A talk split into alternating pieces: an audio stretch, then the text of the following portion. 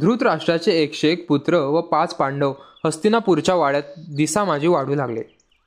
पांडव लहानपणापासूनच अत्यंत नम्र गुणवान होते. याच्या उलट दुर्योधनादी कौरव उद्धट भांडखोर स्वार्थी असे होते. भांडवांचे परस्परांवर प्रेम असे. भीम अर्जुन नकुल व सहदेव यांना युधिष्ठिराबद्दल फार आदर होता. आणि युधिष्ठिर सुद्धा आपल्या भावांवर अतिशय प्रेम करीत असे.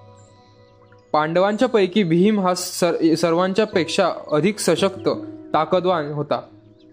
कौरवांच्या काही ना काहीतरी खोड्या काढल्याशिवाय त्याचा दिवस जात नसे. खाणे पिणे हुंदडणे मारामाऱ्या करणे यात त्याच्याशी कोणीही बरोबरी करू शकत नसे. दुर्योधनादी कौरव दुष्टपणाने वागत त्यामुळे भीम संधी मिळेल तेव्हा त्यांना बदडून काढीत असे. खेळ सुरू झाला की विजय नेहमी पांडवांचाच होत असे. दुर्योधन दुशासन चिडायचे. विनाकारण भांडण काढायचे. मग भीम त्यांना चांगला बुकलून काढत असे. कौरव पांडव एकत्र पोहायला जात. अशा वेळी भीम कौरवांच्या माना पकडून त्यांना बटाबटा पाण्यात बुडवायचा. नाका तोंडात पाणी जाऊन ते घाबरले की त्यांना सोडून द्यायचा.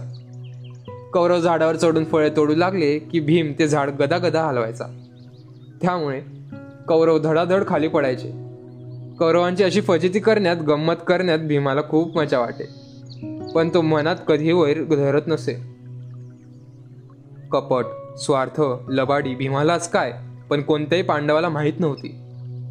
भीमाच्या या खोड्यांमुळे कौरव विशेषतः दुर्धन बालपणापासूनच भीमाचा द्वेष करीत असे. या रानगट भीमाला काही करून नाहीसे केले पाहिजे.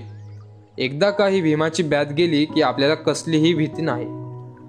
युधिष्ठिरादी इतर चौघांचा आपण सहज पराभव करू व आपण हस्तिनापुराचे राजे होऊ असे दुर्योधनाला वाटत असे.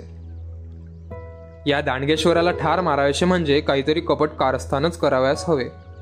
काय बरे करावे? असा विचार करता करता त्याला एक युक्ती सापडली. एक दिवस दुर्योधन पांडवांना म्हणाला रोज रोज घरात राहून अगदी कंटाळा आला.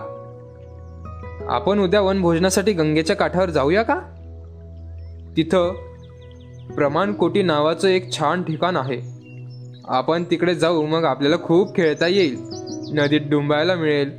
मग मस्त भोजन करून विश्रांती घेऊन संध्याकाळी परत येऊ. पांडवांनी जायचे कबूल केले. भीमाला तर खूपच आनंद झाला. आपल्याला आता खूपच मजा करायला मिळणार म्हणून तो अगदी खुशीत होता. मग दुसऱ्या दिवशी कौरव पांडव हसत गंगेच्या काठावर गेले. खेळ पोहणे झाल्यावर सर्वजण भोजन कराव्यास बसले. दुष्ट दुर्योधनाने भीमासाठी भयंकर विष घातलेले लाडू आणले होते. भोजन चालू असताना दुर्योधन भीमाला म्हणाला भीमा आपल्यात फक्त तुला भूक फार असते. तुला खायलाही खूप लागते. शिवाय तुला लाडू अतिशय आवडतात. म्हणून तुझ्यासाठी मी हे लाडू आणले आहेत. असे म्हणून त्याने भीमाच्या पानात ते भयंकर विषारी लाडू वाढले. सरळ मनाच्या भीमाला यात काही कपट असेल असे चुकूनही वाटले नाही. त्याने त्या लाडवांवर यथेच्छ ताव मारला. थोड्या वेळाने त्या विषारी लाडवातील विष भीमाच्या शरीरात भिनले. त्याला गुंगी आली आणि तो जमिनीवर बेशुद्ध पडला. सगळ्यांना वाटले भरपूर जेवल्यामुळे भीमाला झोप लागली आहे. दुर्योधनाला मात्र खरे काय ते माहीत होते. संध्याकाळ झाल्यावर सर्वजण घराकडे निघाले. भीम झोपला आहे येईल नंतर असे म्हणून त्याला उठविण्याचा कोणीच प्रयत्न केला नाही. अर्ध्या वाटेतून सर्वांचा डोळा चुकवून दुर्योधन परत आला. त्याने बेशुद्ध पडलेल्या भीमाचे हातपाय बांधले व त्याला गंगेत फेकून दिले. रात्री सगळे परत आले पण भीम कोठे दिसेना. त्यामुळे पांडव व कुंती काळजी करू लागले. दुष्ट बुद्धीच्या दुर्योधनाने भीमाचा काहीतरी घात केला असावा. अशा शंकेने कुंती शोक करू लागली. तेव्हा भीमाच्या आयुष्याची दोरी बळकट आहे. त्याचे कोणीही वाईट करू शकणार नाही असे विदुराने सांगून कुंतीचे सांत्वन केले. इकडे गंगा नदीत बुडालेला भीम पाण्यात तळाशी गेला. तेथे असलेल्या विषारी सर्पांनी भीमाच्या शरीराला खूप दंश केले. पण त्याचा उलट चांगलाच फायदा झाला. विषावर विषाचे औषध म्हणतात. त्याप्रमाणे विषारी सर्पांनी दंश केल्याने भीमाच्या शरीरात अन्नातून गेलेले विष नाहीसे झाले. त्यामुळे तो झोपेतून जागा झाल्याप्रमाणे उठून बसला.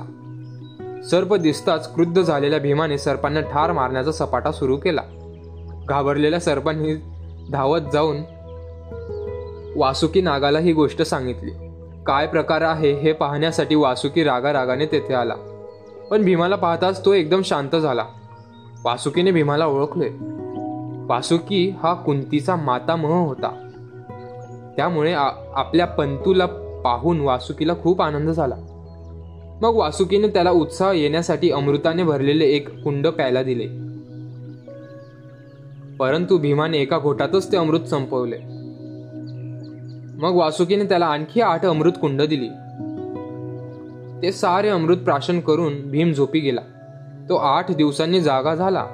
त्या अमृतामुळे भीमाला हजारो हत्तींचे बळ प्राप्त झाले.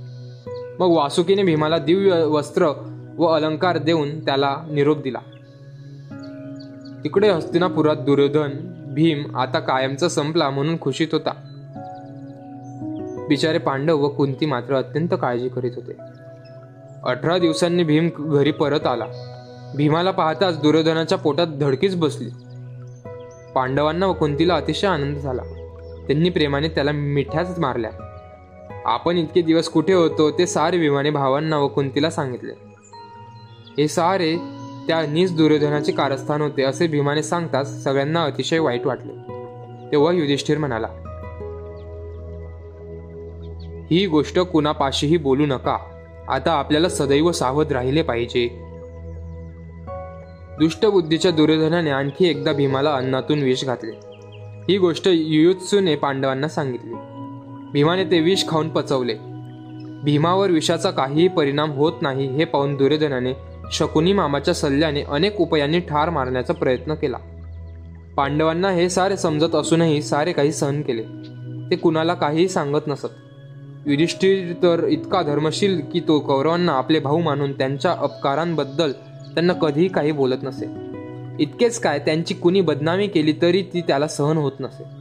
दुर्योधनादी कौरवांनी पांडवांचा आयुष्यभर छळ अपमान द्वेष करणे यापुढे दुसरे काही केले नाही. या त्यांच्या दुष्ट स्वभावामुळेच त्यांचा संपूर्ण विनाश झाला. वासना तशी फळे असे म्हणतात ते अगदी खरे आहे.